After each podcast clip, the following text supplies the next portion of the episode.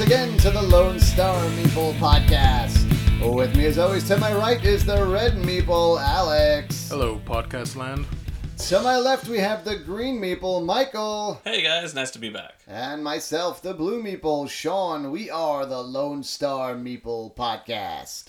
Welcome, everybody, back to the Lone Star Meeple podcast. Today, we're going to be talking about the evolution of area control, how it's changed throughout the years, how it's differently used in a whole bunch of games now, and how you shouldn't be scared of it. I feel, I feel sometimes, you know, you pull out a game, say it's area control, and Lots of different reactions. lots of different reactions. There's lots of different reactions. So we're going to talk about a few of those later in the podcast. Let's talk about some games we've been playing. What have you been playing, Michael? Um, I know you've been you've been very busy with a certain developer. with a certain developer, uh, IDW Games, they're working on an expansion to the Ninja Turtle game. I've been working with some friends of mine all around the world over the Zoom, and I've been setting up some playtest games here, and we've been playing. I've played with some guys in Japan, um, all over the United States. I have a friend Max comes, hangs out with us, and we play and set up games and play test the new cards and new scenarios, and it's been a lot of fun. That's very exciting. I mean, Lone Star that's- Meeple going global. Going global. not only that, going developing. That's the exciting part. It's been a lot of fun helping and reading the cards and seeing how it works, getting a first impression of it. Like this one seems a little too powerful, and when we play, it's like it actually worked pretty well. Or another card is like, yeah, is anybody going to use this? And it turns out to be like super powerful. It's like, yeah, we might want to. So, mm, just Change. as a just as a question, how much input do you have? Do you have you have you told them this card is way too powerful, or I think this card should be changed in this way? the designer Pete Walsh jumps in a lot of the Zoom ones, and we after each game we end up talking usually about lots of different things. But he asks about the cards, and there's been several times after the game he's put a new version of the card out. All right, guys, try this card in the Facebook group. And there's been several times that he's like, I really like the way this works, or he's changed. Um, the new expansion is gonna have some new cards in the villain deck, like base cards that are always in the game, and those have fluctuated quite a bit since the playtesting has started. And he's taken out some, changed uh, some a little bit as well. What about you, Sean? What are you up to? I'm still playing a lot of Xbox and Old Maid with my six year old. Although we moved on, we played the Hungry Caterpillar board game. Hey, So for those you? of you out there with kids who they incessantly want to watch the Hungry Caterpillar on YouTube like mine does, they have a board game for that. Oh, that's nice. You're welcome. Yeah, So- I've been doing a lot of online gaming on Steam with my brothers and my family. Mm-hmm. We've been doing Scythe. We just played, uh, learned and played Twilight Struggle. Such a great game. That is a good game. you just bought that, didn't you? Yes, I just acquired a physical copy after playing the online copy, and I decided this is something that needs to be in my collection. Yeah, I was gonna say like I saw it on your shelf. I'm like, I don't remember you having that. No, that that one that one's brand new, um, and it's the deluxe. I didn't know there was a Kickstarter for it. was it? So this come this one came with a bunch of Kickstarter stuff. What's that? Twilight Imperium?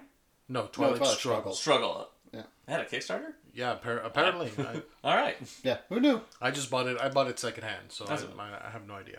Yeah. Other than that, I've been playing uh, the Final Fantasy VII remake. Still, I, I've been yeah, still I Struggling can't- through it? Struggling through it, and then man, one of this I, I started playing Maneater, which was like it was What is a, that? it was a thirty dollar game. It's like a role. It's like an action RPG, like where you're basically you know there's like a shark trying to get revenge, except you're playing as the shark.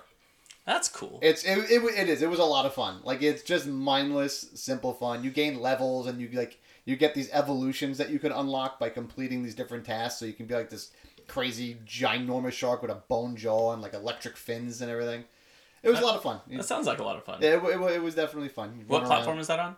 Uh, I played it on Xbox and I think they have it on you know pretty much all of them. That's okay. Yeah, it was a che- it was it was one of the thirty dollar game, forty dollar game. It wasn't a full price game because I think I only played it ten hours. I got out of it Mm-hmm. around there. But like I also did like everything, everything. so I've been debating now that you just brought it up, PlayStation Five or Xbox Next. Is that what it's Neither. called Xbox Next? I have no idea what the name is, but Neither. No? I, I Yeah. always wait because there's so you're done with video games. no no no I'm not done. Is inevitably there is always some kind of wonky thing going on with the systems when they come out. So I wait for it to come for like at least six months because then usually six months later they have like a updated version that has The different Pro. hard, yeah. uh, I'll wait for the Switch too. I like. The I'm a, Switch I'm a. Nintendo man. you're a Link man. yeah, that's. You I, and Zelda. Sometimes. I'm sorry, Mario, but the princess is in another castle. Oh, different game, dude. Damn. Totally different. But you know, I usually wait to get that. Like, I don't think I got an Xbox One until like a year after it was released, Mm-hmm. which is usually my rule for any Microsoft product, actually. But Solid rule. but but yeah, but usually I wait a little bit before I actually jump out and get the new hardware. Um, one of the ones I wanted to talk about, we played a long time ago. We played before quarantine came down, but I backed the next one on uh, Kickstarter and they came out with a update for it. So I wanted to talk about it because I know we haven't talked about it here. But the graphic novel Adventures by um, Van Ryder Games, the Crusoe crew. You didn't play with us. We played with Eric and Scott and Alex and I. But it's um, a comic book adventure, like game. choose your own adventure, but each person has their own Different panels in their own comic book. So you turn to page 45, everyone has a very similar picture. And it's a picture of two people talking and something in the background. But one character is really good with animals, and there's a cat that follows them. And the cat on that person's book has noticed an animal, and there's a little number of a page that that animal can go and talk to. So that person can go to a different page and get some extra information and bring it to the group. And there's someone who's really like acrobatic. And so we got to a gate and they have a number at the top of the gate a page number so they can climb to the top of the gate and get over. No one else sees that number in theirs. Someone else is really good at puzzles so if there's a physical puzzle part of the game they have a little hint that they have a page they can go get a hint on. So what was the, there was a fourth character. I Really, really strong or something like Strong that. and They could fast. carry extra, something Yeah, like that. but all four characters worked differently and they worked independently, but it was a team adventure. because there's it, it ended up being like uh, an escape room slash choose your own adventure because Mm-hmm. you get to certain pages where there's puzzles and my character might not know what to do but his character his character might have the answer on his page but he doesn't realize that it's the answer to his page he's trying to figure out how it works on his puzzle that's actually the puzzle the answer to mine and i have yours and so you really need to communicate and Because the last uh, the last puzzle happened is they split us up into Whoa, four whoa, different whoa, rooms. Spoilers. I'm not gonna give answers, but they split us up into four different rooms, and you have your information, but you're by yourself. You can whisper to the person that's in the physical room next to you. So, like, if I'm in room three, I can whisper information to room the person in room four or the person in room two. But the person in one can't talk to the person in four. They can't share information that way. So as we're sitting on the table, I lean over to one person, give them, and lean over to someone else and tell them some information. And I got something over here, and we got to play telephone and get the information back over there. And then so you're working your way around the table, passing the information around. It was it was really interesting. So can you just like pat like so let's just say like we're in this setup right now. So me and you would not be if there's a fourth person here. Yeah. I can whisper to Alex. Could he just then tell you precisely what I just told him? And it's just the game. It, because it's thematically, we're in four separate rooms that are next to each other in a dungeon. yeah, it's just it's And- just role playing. So the person who's in that room can give information to the room next to him. You're talking through the walls, is what it. so you could just not follow the rules and say, "Hey, uh, this and that and the other." But it's just more fun playing the telephone game because you're supposed to like lean in and whisper. Mm. And if I didn't hear everything, I come over here and whisper something incorrectly to him. And it's just like again, it's it's it's thematic. So I pass it on this way and you pass it on that way, and it's just thematic. So they made the game to be fun that like that. Mm. and we played what felt like an entire game. We probably sat at the table an hour and a half, but We read like five pages. we didn't get anywhere near what the game offers. So at the very beginning, you choose an island. That island dictated our mission for that hour and a half we sat there. So next time we play, we'll just choose a different island. We'll get a completely different story. We'll visit new people, new puzzles. So that was a lot of fun. I backed the next one on um, Kickstarter, which is Sherlock, Sherlock Sherlock Holmes. Holmes. Same idea, four people doing a Sherlock Holmes, Holmes adventure. Interesting. So while we're on the subject of graphic novels, real quick for everybody out there, if anyone has watched Locke and Key on Which is Netflix, a fun show. which was an amazing show, did not realize that that was based on a set of graphic novels by Joe Hill, who, if anyone out there, that is actually Stephen King's son. Oh, Yes. Oh, interesting. And uh, he has a couple of comics out there that I've read before. But yeah, Joe Hill is Stephen King's son. Uh, the books that the TV show is based on, Locke and Key, like the graphic novels, are amazing, amazing, really good. Like I bought the master edition of every like volume that they have. So and like the big fancy hardcover ones, and Well, I'll have to I borrow those from yeah you. I flew through them in like two days. I literally just Yeah, I'm super interested in those. That the Netflix show was so much, soup, a lot of fun to watch. I watched it mm. with my kids. We were really into it. Just the way the different keys worked and everything, the suspense behind it. Yeah, and the the comics will expl- explains. a- I mean, the show will eventually go into it. No, you know, I don't want to spoil anything, but the comics go into a lot more detail and things, and there's a lot more keys in the comics, obviously because it's oh. the full series at that Oh. Because they point. yeah. can. So speaking of adventures, we went to go do a virtual. Horrible rea- segue. What is it? Adventures and adventures. Uh, Oh, the virtual, the Virtualopolis VR. the one that's right by my house that you didn't call me to tell me that you're going to. Exactly. We Exactly. could only have four people at the you one can only have was- four people, Oh, all right. and we went as a double date, and um, Like you two were together. We had girlfriends, dude. we had our. Oh, all right. girlfriends. Okay. Hey, hey. we are all hitting the microphones Okay. today. So, uh, I will say that that is like the closest thing to a holodeck from Star Trek that you can you can achieve right now.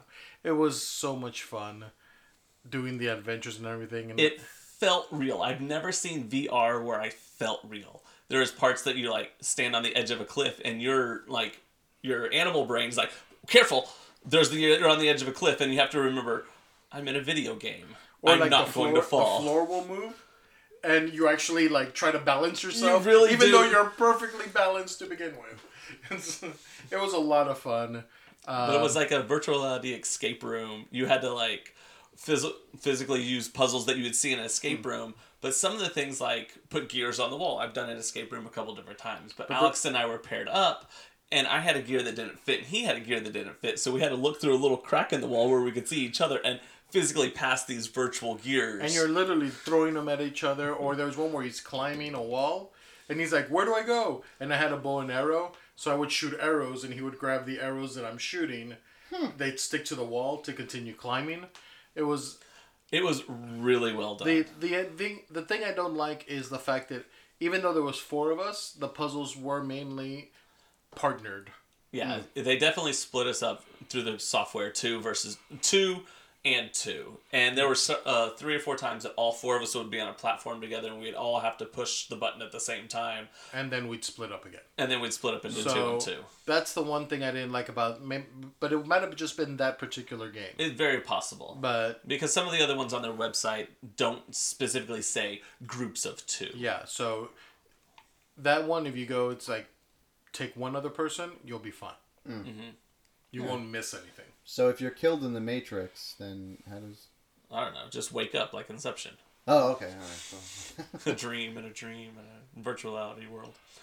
All right, so those are the things we've been playing. We're gonna try something new this week. Um, we're gonna bring a mechanic, and we're gonna talk about lots of different games about the mechanic.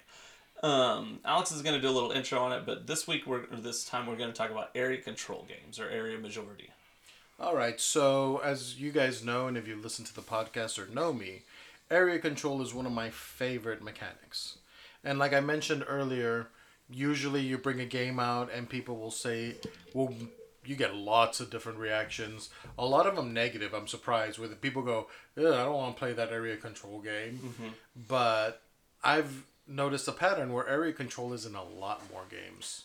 So we can we can start with uh, what I think is the granddaddy of them all. Well, I was gonna uh, just the BGG definition. I went and looked because as I was trying to figure out what we're gonna do, I clicked area control, and the uh, board game geek definition of it is multiple players may occupy a space and gain benefits based on the proportional presence in the space. Basically, how more guys you have there, you're gonna get a reward based on the amount of people you have hmm. versus other people. Right, and that's where that's where I was going mm-hmm. talking about the granddaddy of them all because I don't think that definition really captures what what what in essence is is area control. yeah, like I think there's a lot of there's there's different facets to area control than just basically as, as And- board game geek is defining. And one thing it. area control should and I think the definition is missing is it causes interaction and conflict between the players. Mm-hmm. So I've never played a peaceful area control game. I've never played a, a area control game where I, I I don't look at the person and go, "Oh, you beeply beep. Why did you go there?" Um, and starting, and if someone knows of an older area control game, please let us know. But I think the granddaddy of them all, Risk. Mm-hmm. That is the purest, most basic area control, and I, I think have this spot, you have that spot. Yep, And we I'm will getting fight a, for it. yeah, I'm getting a benefit from this spot, and we looked it up. That's why we said if you could think of one that's older. Risk was uh, originally came out in 1959. So if any of you guys out there know of one that came out prior to that, do please let us know in the comments. But as far as we know, Risk is the oldest and the original area control game. right. So Uh, before we get too far, uh, we are using the word area control. It's there's several other definite uh, words we can use: area majority and a couple other different things. Well, I think those are sisters or added into the area control aspect. when we say area control, we're including area majority into that. So area majority would be if two people are there, whoever has the most. But area control is the person who has the territory. And there's little nuances, but we're gonna say area control, talking about lots of different types of area. Yeah, like And that'll how just be the it's changed, broad, the yeah. broad term for it. and how it's changed and how it's used um, in different different uh, games. One that kind of blew my mind was Adrenaline, and I've talked to you about this, where uh, to that that's an area control game, but it presents itself like a first person shooter. I was So going to say, run of- me through that because I'm having a hard time wrapping my head around how Adrenaline is an area Okay, control game. so the mechanic of the game is it's a first person shooter. You're running around picking up weapons, shooting each other. It does not feel area control at all. What the area control is in front of you have a um, the cardboard player board, and every time I shoot you, I put my color wounds on your player board. And Alex shoots you, and the other player shoots you. You can have several different colors. When you die, that's where the area control comes in. You look at your board, and whoever shot you the most gets the most points. The second most gets a fewer points all the way down for every player. Then you'll reset, you'll come back, but you'll also add a chit to a little red skull to make you less valuable so there's no hmm. pick on the person in the whole game. So at the very end of the game, When you at, score, it's at the end control. of everybody's death. When someone dies, will area control score, and that will happen multiple times. And at the end of the game, there's one more set of area control scoring of how many people you've killed. who killed the most people. So there's a track on the board itself. When you kill someone, you put your wound markers up there, and whoever has the most will score the most points at the end. And- so even though the mechanics and the of the physical run around the game don't feel area control in the least, the entire scoring part is.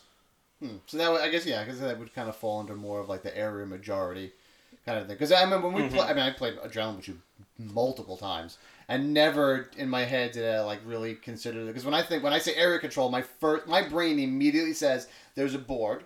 There's going to be places on the board And that there's a I map, need to and there's a control, and and Yeah, that we're going to be fighting over. We might be able to be there at the same time, maybe, maybe not. Mm-hmm. But that's immediately what my brain does when someone says an area control game. And that's what this conversation is about to show that area control is in lots of games and it's not something to be scared of or snub your nose at, like I've seen some people do, um, because it's hidden. It, it's in there. You're playing area control. And for example, on Adrenaline, I've made decisions of I can kill this person, give him one wound and get two points, or I can shoot him, add five markers, and control his board. So when he dies, I get the most points. Mm-hmm, mm-hmm. You know, it's it's a it's an active decision that you're making. Which area do I want to control? Do I mm. want to finish him off, or do I want to start this guy? All right, so how I think we're going to work this today is uh, I went through the Board Game Geek Top 100 and pulled out all the ones that they said have air control. And the ones that we've played quite a bit that we're knowledgeable about, we pulled out. And then I went and pulled some more games that are area control through other lists that I found. So we're going to run through the list, and I think there's about 10 that we're going to talk briefly about. And then we each picked three that show area control in a unique way. And we already talked about my first one, Adrenaline, that it's not necessarily an area control game on its face, but it does have a unique aspect of area control. So we picked games that do area control or area majority a unique way. So we're going to run through this big list first. And we talked about Risk a little bit, but El Grande uh, is number 62 on the Board Game Geek list. What number was Risk? Uh, eighteen thousand. Eighteen thousand. Yeah. I, I thought that was a trick question when he asked. don't I'm like, think- oh, it's got to be in the top 100. I don't think I don't think Risk deserves that much hate. I mean, it's To be fair, it's it was the one that was came out in 1959. So if there's other versions that came out, they might have a different listing. I don't know. When I typed in Risk, that's the one I saw. But El Grande is 62, and it's also been uh, one of the cl- one of the modern classics of area control games. It's very clean, very crisp. Uh, you're putting dudes on a map. yeah. So in El Grande, there's a set of cards. Each round, everyone picks a set of cards, and the cards tell you where and how many little cubes you can put in. And then there's a tower where you can always add your remaining cubes into it. Um, and then there's at the end of every section, there's a scoring round, and you score, you know, based on majority and minorities. Yeah, that was one. I haven't played that one in a long. I played that I think I- once. a I've played once or twice. Ago. Yeah, it's very basic, very simple area control. Um, nothing.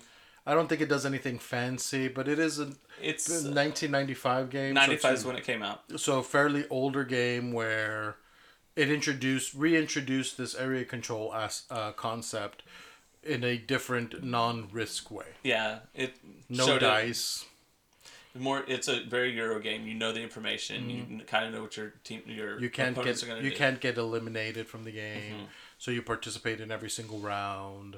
Um, there is kind of like a runaway. At least I've noticed the couple times I've played it, a runaway mechanic where a really good player just runs away with the game and Mm. you, you can't catch up.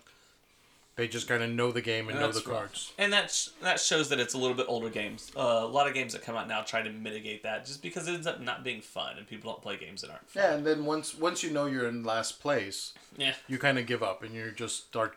Kingmaker chaos. or Chaos, one or the other. I'm, I'm definitely on the, the, the side of chaos.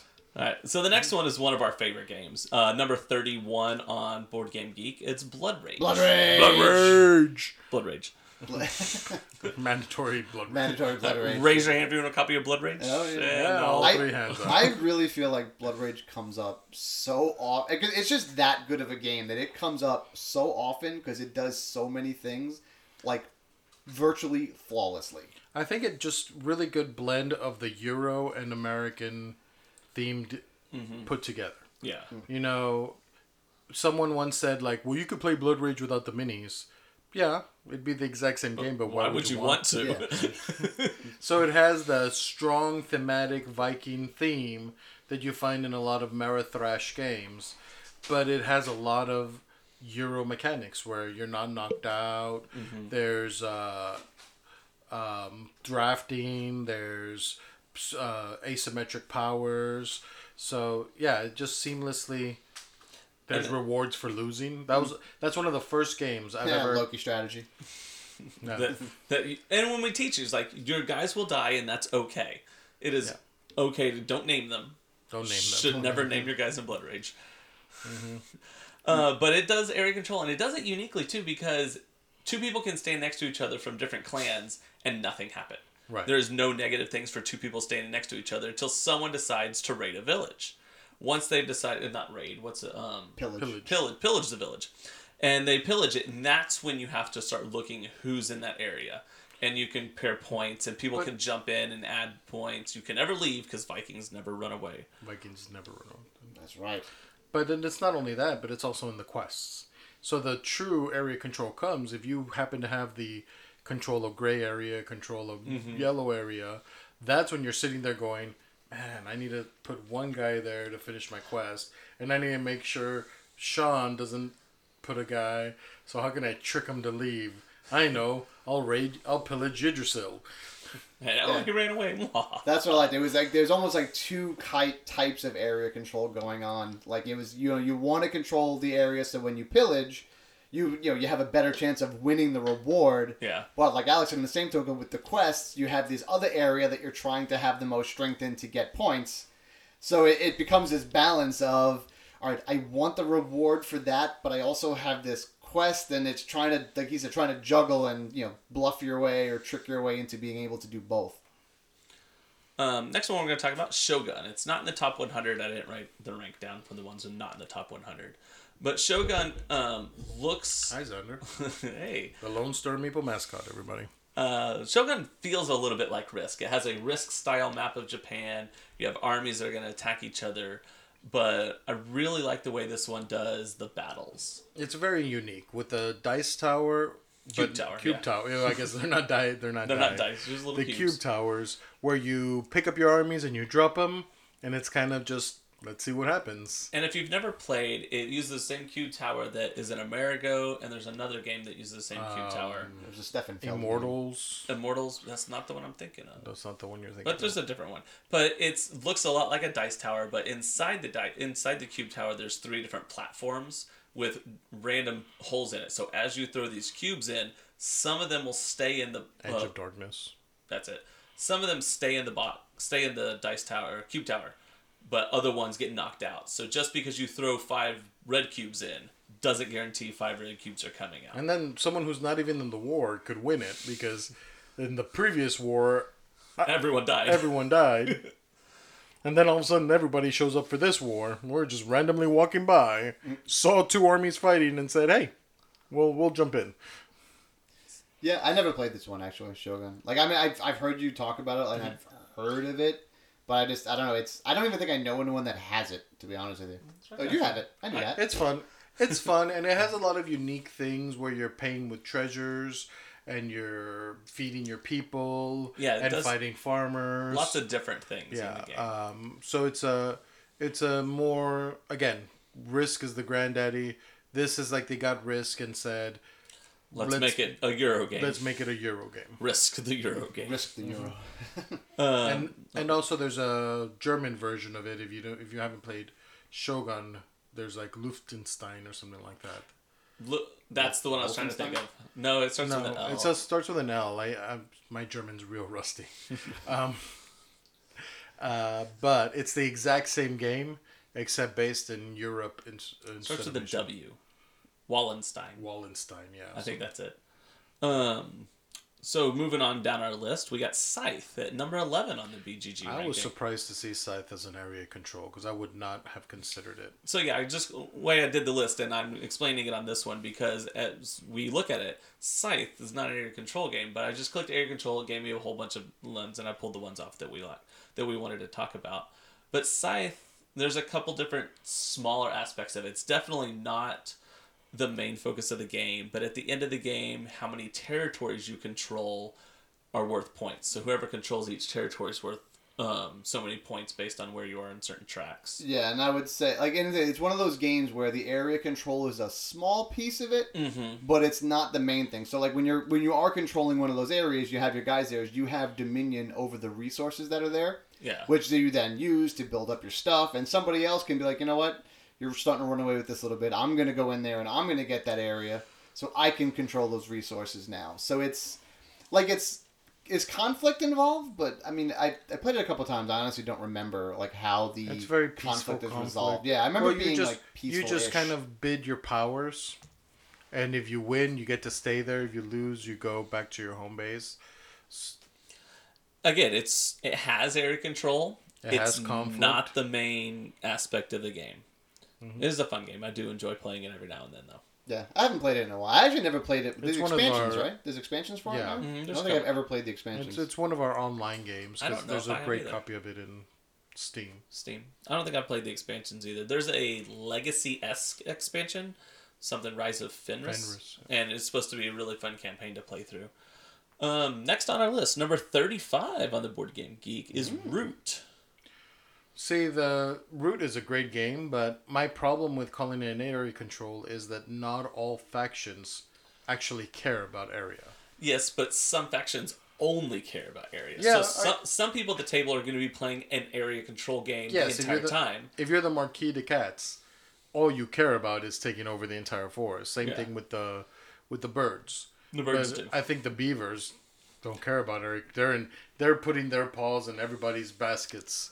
Same thing with the alligators. I think And the the raccoon, uh, he The- has a different name. that's right. The Renegade. No. The, re- yeah, the, that's what I played as. I played as the one who's like kind of the neutral, but you're basically playing both sides of the fence. But he's like, Yeah. I'm gonna give you cards because it gives me points. Yeah. and everybody's like, I want the cards, but I don't want to give you points. So, I I like Root being on this list of area control games because some people at the table are playing an absolutely 100% area control game, and some people have to know that. They have to know that they're trying to control their areas. So even though I might not be playing the area control part of it, I know that the cats are, and I have to be aware of where the cats are in the game, and have to be aware of Oh, what, yeah, what they're controlling. Uh, the intertwining of Mm-hmm. all the different. Because really, in Root, you're playing five different games. Yeah. And somehow they're all intertwined into one game. I remember like when I I think I only played it once or twice, and the first time I played it, it it, it was about halfway through the game before I started really wrapping my head around what's going on. Oh, Because it was so weird. Because I was like, all right, I, I I get what you're trying to do, and I understand what I'm what I need to do, but it's like I don't have a goal. I'm trying to be in the middle. It's like I don't want to really stop weird. you because I don't gain anything from stopping you, but, but I don't want you to win. But I don't want you to win. Hmm. So I'm hoping he stops you, but it doesn't look like he's stopping you. he should stop Yeah, you. it was it was really it was fun, but it was it was It's- definitely a wonky game. yeah, it's definitely a unique, very unique area control. Yeah, but that kind of shows you like when you when you go when going back talking about risk, there's how area control has evolved over the years from It's- just straight up I own this, this is mine, Mm-hmm. you can come fight me for it, and then it's yours, to something like Root where these people want area control, but these ones don't, but they kind of want can, area we can control share. to stop we yours. can share. We can share this land if you want. We We're can cool. both hang out. Yeah. But we're gonna kick his butt over there. All right, number eighty-two, Tigris and Euphrates, and its little brother Yellow and the Yangtze. Yeah, so Very similar games. We're going to decide to talk about them together because a lot of the it's it's the same mechanisms It's work pretty much the really, really game, similar. Yeah. I think So- what, we played the, the not the newer version. Yellow and game. Yangtze We played. is the. we played Tigris Tigris, and and Euphrates. We played Yellow and the Yangtze. He's pointing to Sean I was the gonna first say, one, just- Michael on for those of you out one. there that might not be able to I forget this isn't a video. They can't see who you're pointing to. All right. So Sean and Alex, Blue and Red have played Tigris and Euphrates. That's right. and Michael and. Alex, Red and Green have played Yahtzee and Yellow and Yellow and Yahtzee. Um, so Reiner Knizia has become one of my favorite developers just because of the elegance of his games. And he always has this one thing that makes the game kind of like yeah, you know that one thing. And the really unique thing about these two games, the genius behind them is so you're collecting different colored points based on the tiles. So there's red tiles, black tiles, yellow tiles, green tiles, blue tiles, and you're gaining points in each individual one. So I can have 10 red points, 6 yellow points, 20 black points, 2 blue points. And the genius of the game, and this is where area control starts becoming different, is only your lowest points matter. Mm-hmm. So if I only if I have hundred red points but two blue points, I have two blue points. And this is where this is where You mean you mean two points two at the points, end of the game? Two points at the end of the game. Yes, those are the only ones that matter. I'm sorry. Um, so the what I think is really unique about this is, I got 20 black points. Sean takes over the black territories. I might not even want to fight him back. It's not like Risk where I have United States of America, you take over Alaska. I'm gonna fight you to the bitter end to get Alaska back because I want to control the area. The this one it shifts so much what you what your wants are are based on what your needs are which is i think a really ingenious way of controlling that area control Yeah. That's I mean yeah. That's pretty much it in a nutshell. Yeah, I mean that was definitely interesting. It was, it was I, and when we played it, it was just I was literally the exact thing. I was like, And it's I don't need these so anymore. hard losing something. I'm like, I need to get.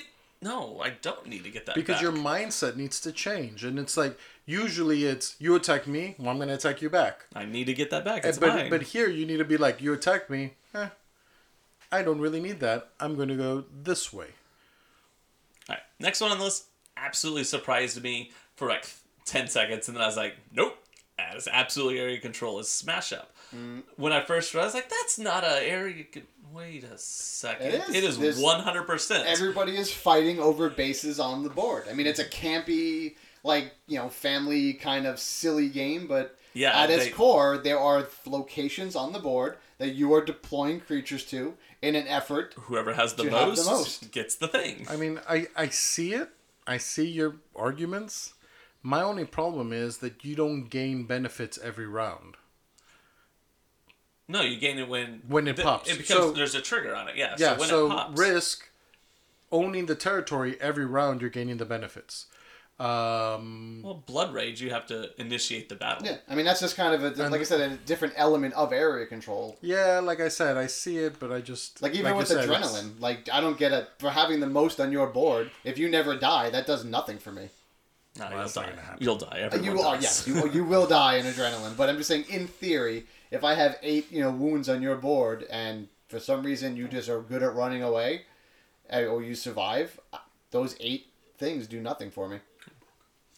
Um, so yeah, Smash Up, absolutely. And one of the fun things they do about that one is, so each base has three point values. Whoever has the most, hey Xander, whoever has the most points gets the first point value. Whoever has the second most, um, uh, what's the word? Um, I guess it's using Second points two place, different first ways place, second place. of control. Yeah, and then whoever has the last uh, control gets that third point value. But there's not always greatest to least. Sometimes that third player is going to get the most points, or- or the middle player is going to get the most points. But there is a usually a winning bonus. yeah, yeah. Like you get this special power if you if you're the one who has the most, you get the special power on the base, and then you discard to get a new base. Yeah, the bulk of them are whoever has the most. You know, 1st mm-hmm. place gets the most points. But But, there are a couple that just throw you for a loop that makes you change your mindset. Mm-hmm. So I actually I sold all my Smash Up stuff. Did you, you Like, had the big old box. Of I it, did. I had I had every single expansion, but after a while, it just it stopped hitting the table because it became so chaotic. Because there was all, all the expansions, and there was tokens, and then there was counters, and then there was power counters, and you can move the power. It was just there was just too much mm-hmm. like just accounting to worry about playing the game to the point where I just said like, listen, we're only playing with the base factions because the rest of the stuff just it's fun. But it just becomes t- too much upkeep to worry about, and it Yeah. stopped hitting the table a lot. And I figured, you know what, somebody wanted to, you know, his his son and really enjoyed it. So He was like ten or eleven years old, so I just I sold him the whole thing. I was like, yeah, you know what, if your kids enjoy it, have at it, have fun. Yeah, I think that happens a lot in games where too many ex- too many expansions ruin the pot. Mm-hmm. And then as we we play games and we decide we're done playing that game and we start playing new games. We have a our group has a big problem of playing new games and then forgetting about the old ones and just there's like we're sitting in a board game room here and I was reorganizing the other day. There's a lot of games that I really enjoy that we just don't pull out as much anymore.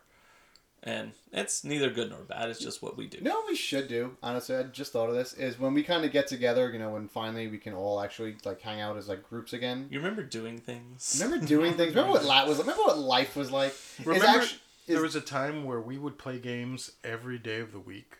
yeah. It's like Monday we'd go to this meetup. Tuesday we'd do this meetup. Wednesday we'd run a meetup. Thursday we'd go to play Gloomhaven, and Friday we'd play game. Yeah. Yeah. Well, no. What we should do is honestly is like it, we said like, hey, listen, we're gonna get together playing games, but you know what? Everyone, p- bring a game with you that we have that you know you have not played in a while. Mm-hmm. Because everyone always wants to bring their. A case in point, I brought Godspeed with me because I just got it in the mail. Everyone wants to bring, like Alex says, Cult of the New. They want to bring the new shiny game that they got. It's like we should specifically say, like you know, call up Scott and Eric and be like, listen, mm-hmm. bring an older game you haven't played in a while. We should do it by years. Bring a game made in 2017. Everybody brings a 2017 game, and that kind of narrows down the field of which games we're gonna. Ah, Yeah, I mean, if you say it's something you have not played in a long time, and Yeah. if you have not played it in six months or more, just bring it. Not counting Corona, Not counting Corona. Yeah, yeah. pre-Corona. Uh, all right, next one we're going to talk about is the highest rated board game that we're going to talk about on this main list is Rebellion. It coming in at number seven. Star. Wars Rebellion. And I'm, it used to be number one for a long time. Did it?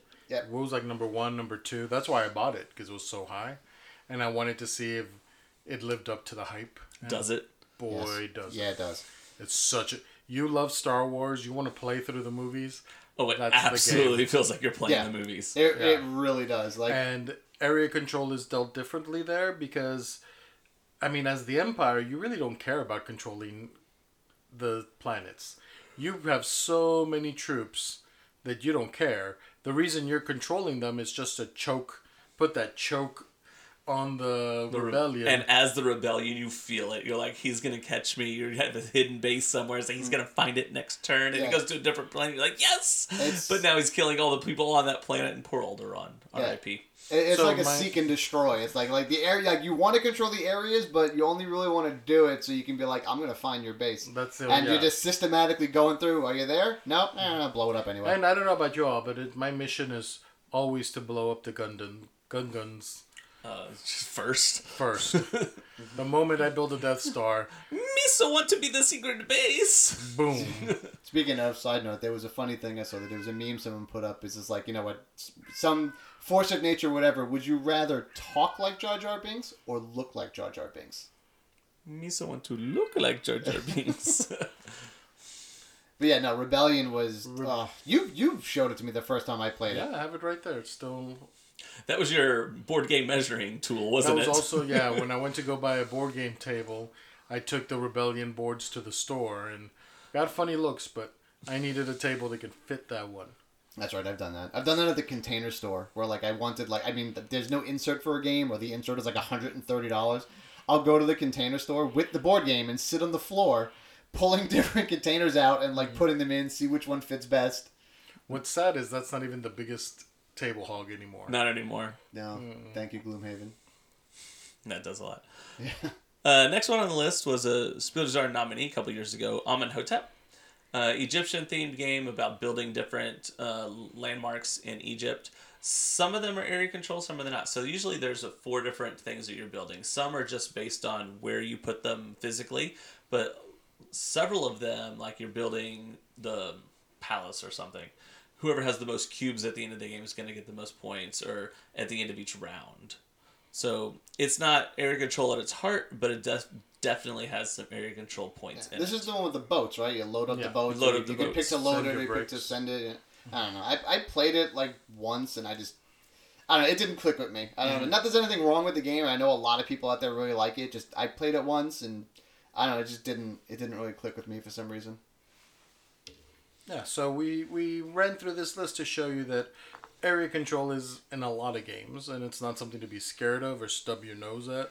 And sometimes it's hidden in there. There was several that we talked about that we realized that it does have area control, area majorities, even though it didn't put it right out there on the box. Yeah. Mm-hmm. Like I, I wouldn't. I never even thought of until you said it, and I was like, yeah. I mean, I yeah, I could see it. I For mean, it's, it's just kind of like they snuck it in there a little bit. So, back to back to your first. Okay, game. so yeah, uh, so that was the big list that we wanted to run through, and now we each picked three games that we want to just highlight. Maybe it's really well done or just a unique aspect of area control. My first one was Adrenaline. We're not going to go back into yeah, it. Yeah, we already hijacked that. Sorry. But but it it snuck in some area control aspects of it. It's a really fun game to play. It's one of my top ten games to run around shoot everybody, and then just that little area control at the bottom. That game is a lot of fun. It is. It is fun, but uh, one of my top area control games, which to me was a sleeper hit. Uh, not many people really. I don't hear talked about a lot, but Tyrants of the Underdark, which combines two of my favorite things: deck building and area control. Mm-hmm. And you like know, Alex says, Deck Builder Plus. Deck Deck Builder. Builder Plus. Well, I really enjoy deck building as a mechanic. Whoa, whoa, because whoa! We'll do that later. I'm just it's just a little spoiler alert. Uh, just because it shows a growth in power, and as your power and your deck builds, you can see your armies spreading out through the map and taking over all the Underdark. Um, it's a fantastic game. A lot of conflict. You get to murder each other. You're fighting for territories, and you're buying cards and building a deck. I, I highly recommend that one. That was it. That Times was of a fun thing. Underdark. And like I said, it, it, it's deck building plus area control. Yeah, it is. A, it's a D and D theme for you know for mm-hmm. anyone who hasn't played. If you're you know kind of like the D and D style games, I think it's the the Drow, right? You're The as Drow. You're playing the Drow, so if you've read the if you've read the books of Drizzt hmm? or Drizzt just Drizzt, I think so. um, his his family house comes out in it. Hmm. One of them, one of them is like his family house, and they talk about all the houses Yeah. in those books. They're, they're, they're the Drow. You're controlling the Underdark.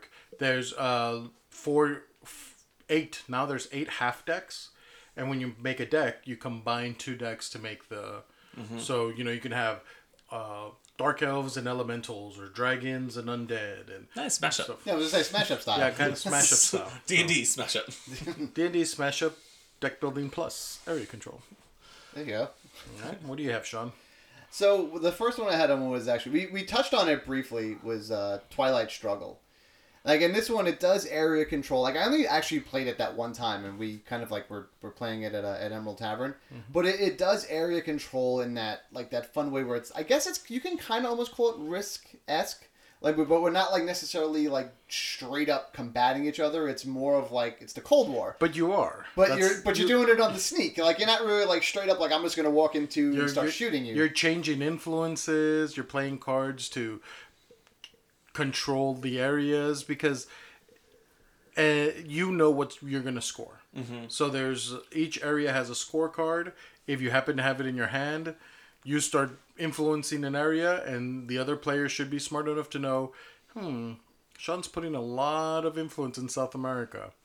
I think South America's about to pop. um, but yeah, it's a great. It's that's another Yeah, but it, it does area control in a way that, like, yeah, it's you can obviously you're you're fighting over the territories, but you're doing it in a, in an like you said, like an influence way, not a fisticuffs kind of a way. Yeah. You know, and then you're playing these events. You know, like the Cuban Missile Crisis pops up, and that just changes how everything is going to work for the next however many rounds. And there was an element to it. I maybe you could refresh my memory. I remember it was something about like choosing cards. Where like, I want this card. Yeah, so if you was- play every card, the, the point of the game is a multiplayer, multi-purpose cards. So the cards can be used at the top. There's like uh, action points. So a card could have four action points, which lets you attack like four times or place four influences.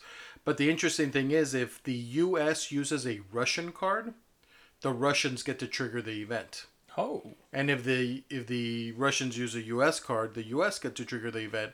So maybe you'll have a card there with four points where you're like, man, I could really use this to take over West Berlin or West Germany, but it's a U.S. card, and if I use it, I don't get the benefits of the card.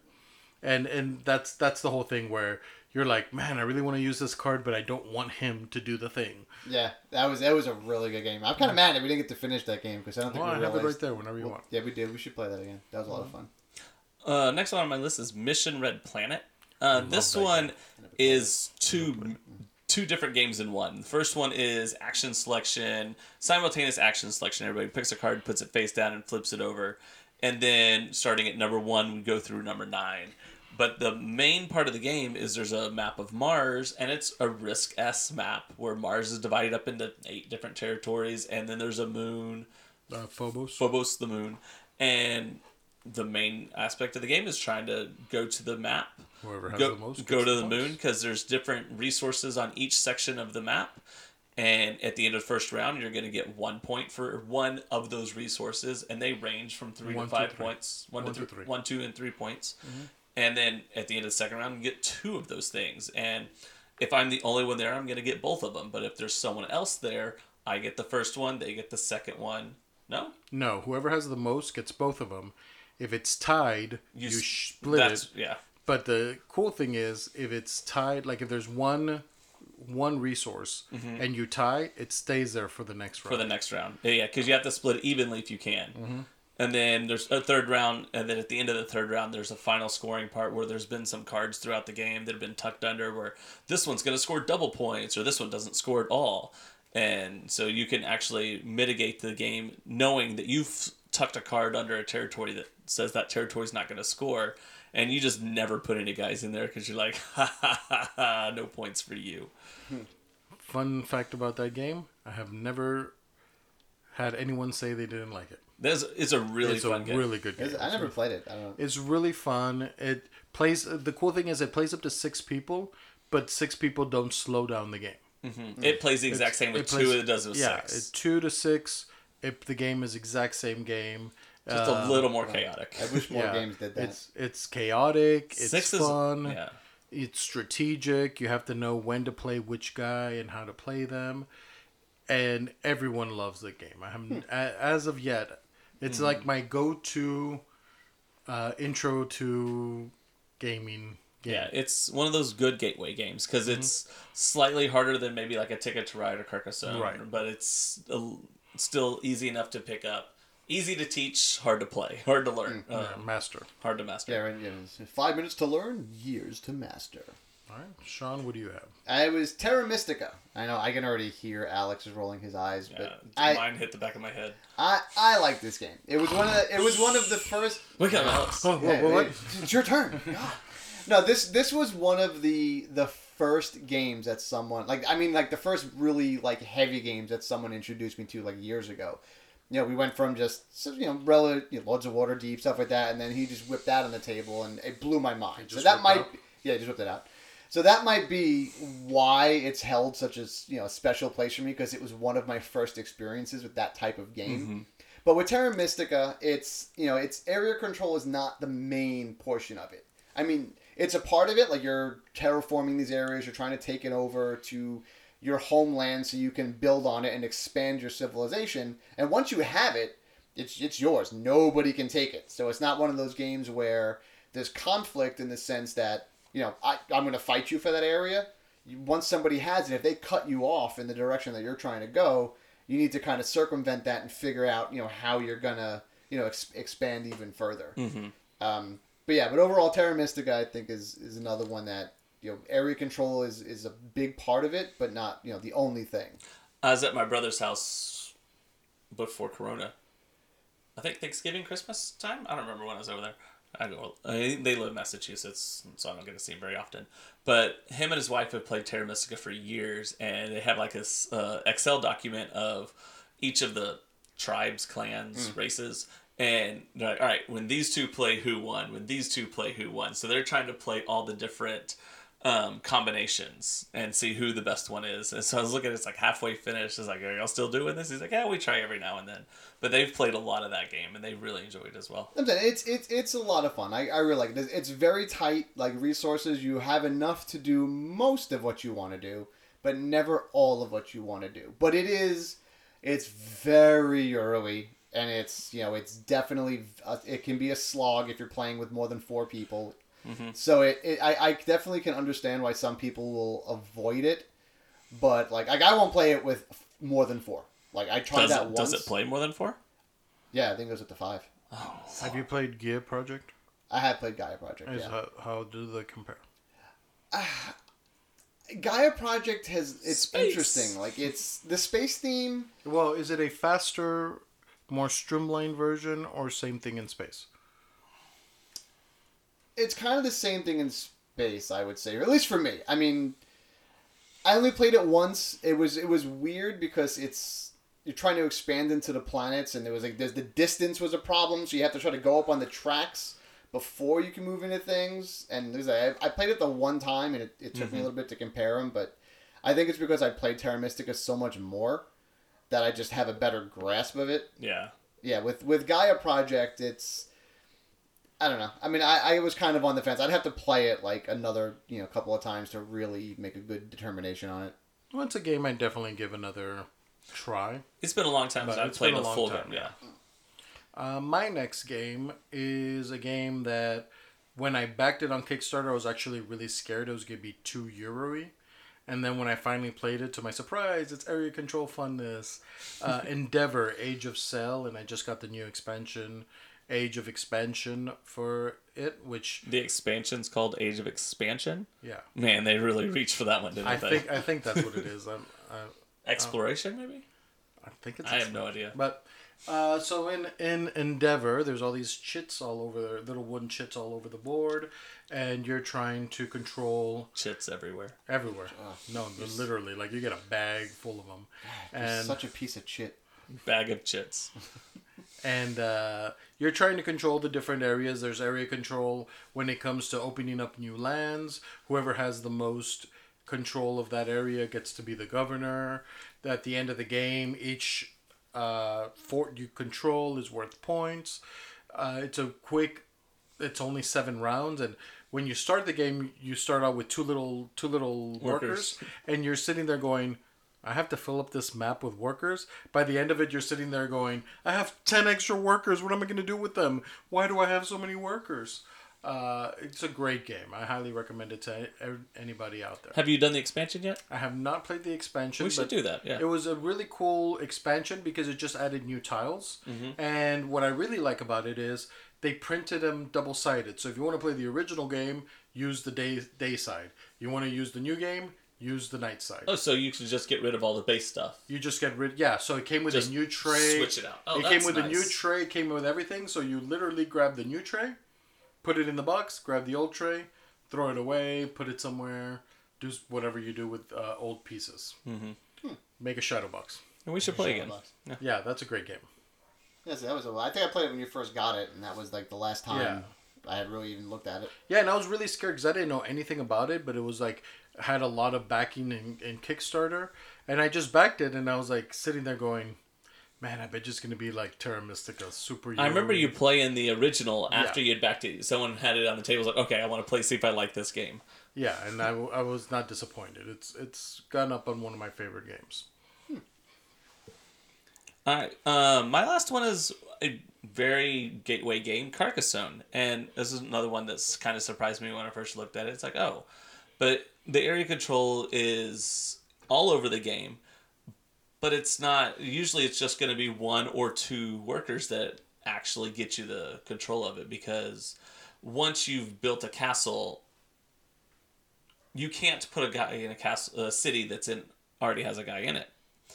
So you have to work your way and build a city next to a city, put a guy in that one, and then get those cities to merge together. You have to build the area to in order to control it because once you put a guy in it, it's yours. Mm. Nobody can really take it from you unless they merge it with another city. Same with the roads. There's roads, and you put a guy on the road, you have control of it. You'll score the points when the road finishes. But if someone else builds a road coming the other way and is able to put it on there, and they'll share the points with you. So people who play the game really, really well work on combining those cities together. And if you're playing with three or four people playing the game, it those cities can get big, and there's two people building one city up together, and you're like, oh, maybe I should try to jump in that city. And um, but Carcassonne does area control in a unique kind of hidden way, just because it's so much involved in the game, but you really don't think about it. Yeah, that's that's another one I haven't played in like a long, long time because it's one of those ones that like it's all right, fine, I'll play Carcassonne. Yeah. but it's not a bad game. Like it's a perfectly fine game. It's just one of those ones where I, I guess like I I, I, I leveled up, so I And- want to play different things. Absolutely. I play um, with people. I use it as a gateway game. Hey, you don't play board games? You want to learn how to play board game? Here's an easy one to play with. Um, my girlfriend and I play it quite a bit over the phones and stuff. But it's one of those games that took risk and it took El Grande and it took the things that those games do with the area control and just manipulate it into something else. Yeah, not a big fan. I gives me a headache and putting the little workers down and just uh, nah. Yeah, Just, I just- enjoy it. I'm just no on that game. That's fine. It wouldn't dispute. Did you I it say the same thing about ago? you sometimes. It's okay. Um, Alex, your next one? Um, so the last one I was gonna do is called Blue Lagoon. What surprises me about this, and it, it, happens quite often, where this is a game I picked up for like ten dollars on half price books. Really, really, really cheap game, and I picked it up, learned the rules, played it once, and just instantly fell in love with it. Mm-hmm. So in Blue Lagoon, it's a Reiner Knizia game, and like I said, he has very elegant, simple games. You do one thing on your turn. You grab a little piece and you put it on the board, and what you're doing is you're trying to create chains. Is this the one with all the islands? Yeah, so there's Yeah. like eight different islands, and you're trying to create chains through the islands, and there's area control because there's like 12 different ways of scoring in the game. Mm-hmm. And you need to know how to set it up, set yourself up for success. And you're build, you know, one way is the longest chain connecting all the islands. Yeah. And then another way is actual how many pieces you have in the island. And another way is like how many islands do you control or something like that.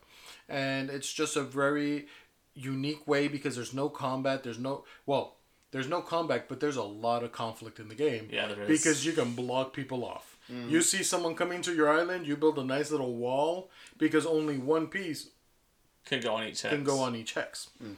And you can't jump over hexes. You have to build a chain. Mm. So I see you coming towards my little island. I can just build a little wall, and you're stuck there.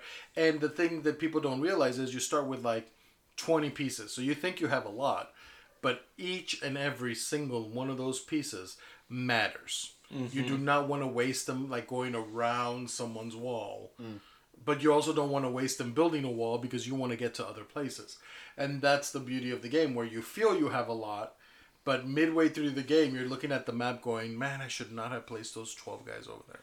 Mm-hmm. because it's whoever has the most ones on each island scores points, but there's also points if you're on every island.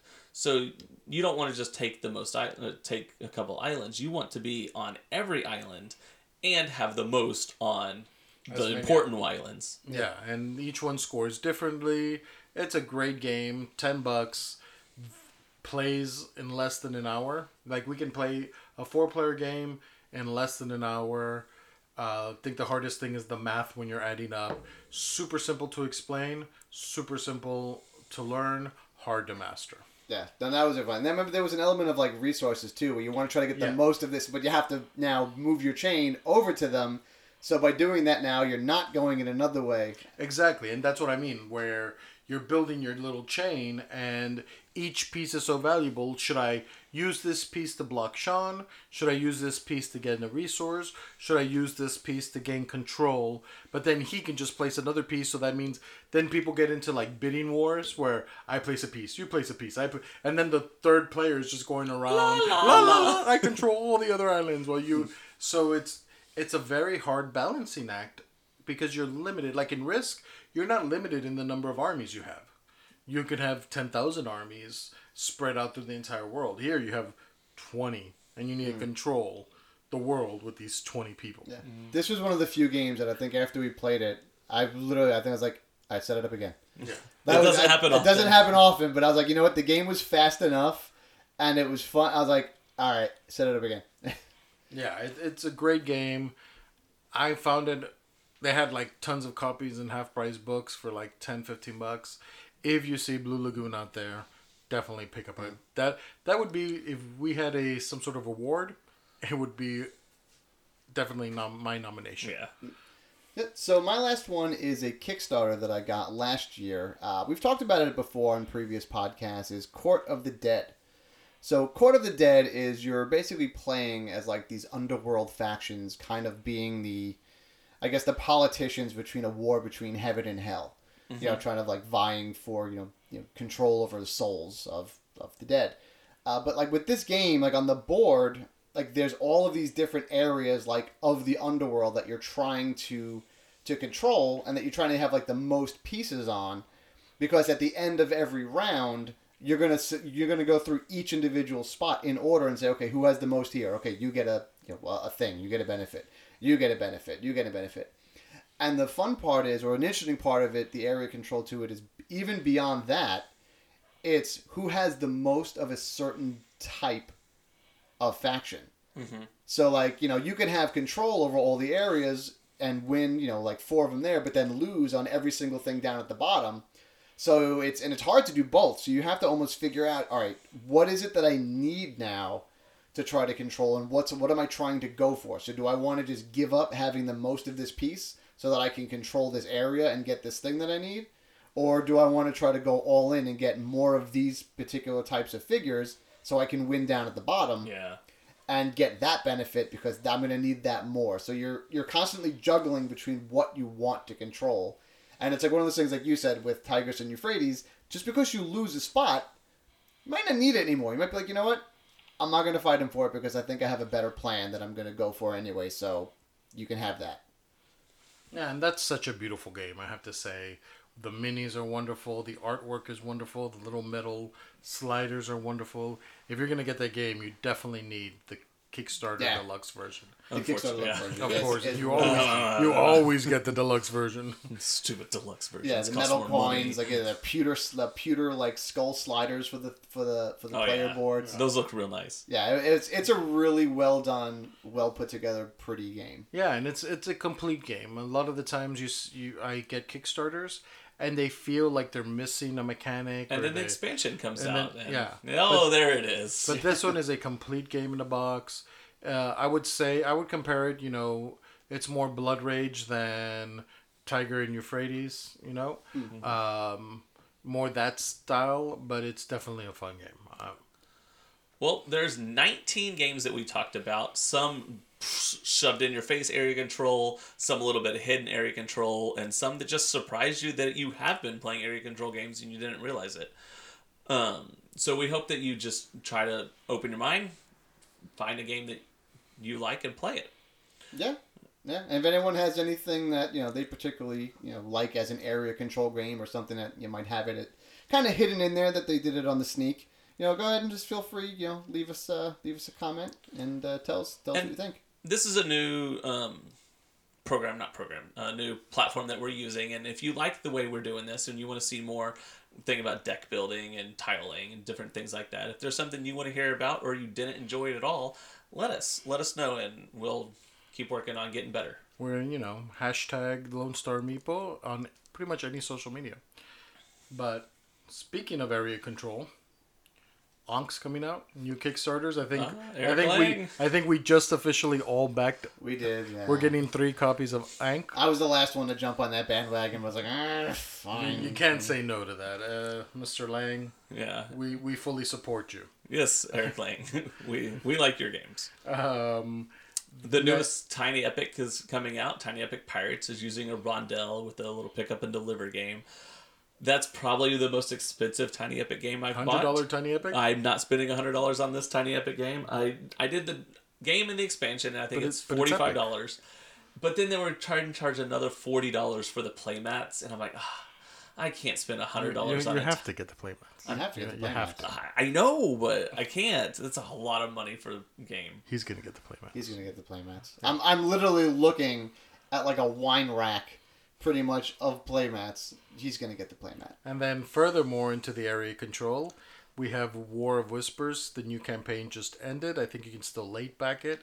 They have a collector's edition, deluxe edition, regular edition, which we're giving away a regular edition on our podcast. But this is area control. Uh, but you are the people behind the area control. So we are teaching it to someone last night, and I was like, okay, so you're not playing Risk.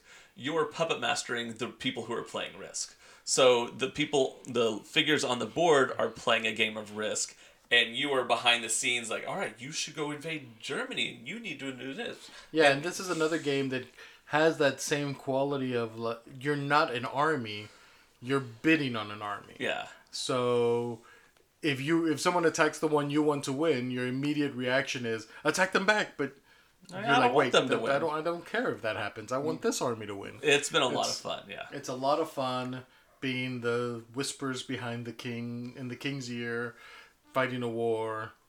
Um, so the new campaign just ended with the expansion.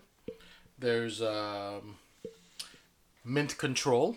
Mint If control. you're a fan of tiny, tiny games, tiny, tiny games and area and control. area control, we have Mint Control that ended its campaign a while ago. I'm a, I'm a fan of Mint the Mint games. I, I own all of them, Mm-hmm. so I naturally backed Mint Control. Um, I kind of already talked about the Shakespeare game, not Shakespeare, uh, Sherlock Holmes game, the graphic novels. That one's I backed recently on Kickstarter a while back, and it should be coming in soon. and then another area control that just ended ended, which was probably late back. Mahara, wait, Maharaja. Maharaja. Thank you. Sorry, my Indian's a little rusty. um, uh, that is also an area control game. That's actually why I backed it because the I clicked on the little video and the first thing it said it's like area control. All right, So talked me into it. Yeah, sold. Done. You you, you had me at area control. you talked me into it. But in that one, you're going to cities and the king is like traveling from city to city, and you're trying to display your god greater than all the other gods. And that's where the area control comes in. You're building temples and stuff like that. And Yeah, so I actually have coming in the mail. I just got the notice for it. The uh, email said that the Revenge of El Dorado is on the way. It's an expansion. Must not be Simon if you got the notice before the game arrived. Yes, before the game arrived. I mean, uh, come on. Oh, come on. Yes. It's uh, it's an expansion to Island of El Dorado, which uh, we played a couple of times. That was the one we had to go ahead and try to control the pyramids and get the artifacts. Mm-hmm. that one was a lot of bit of fun. So um, I remember initially when we played it, there was a little That's a fancy discrepancy on the rule. Yeah, it is definitely a fancy game with a magnetic box and Yeah, you want fancy, fancy. pile. Yeah, it's a really Yeah. fancy game. Um, but yeah, but there's an expansion for it. and I think they actually part of it is like a new, like a whole new case to kind of like fit everything Hold in. everything. Yeah, hold everything. Um, I it was delayed for a while, and I just got the notice. So uh, to be perfectly honest, I, I don't even remember what the expansion has in it. I know it adds a new Yeah, faction I, and like I click new back, and when it shows up, I'll read the rule book and learn how to play. because it got delayed because of everything. You know, production shut down, and you know, so I was like, yeah, I'll get it eventually. I'm Because really everything else is it. delayed, and they didn't want to Yeah, right. be unique. So uh, yeah, so to be honest, I don't even remember what it adds to the game at this point. But We'll find out soon. yeah, we'll find out soon enough. I should have it by Wednesday. All right. So last time we talked about we're going to give away War Whispers, and then we realized we didn't really follow up on it. So we're going to be pretty specific. Uh, when this episode drops, we're going to uh, give some posts on Facebook, Instagram, and Twitter. In order to be entered in the drawing to win the War Whispers, we need you to like and share the, that post.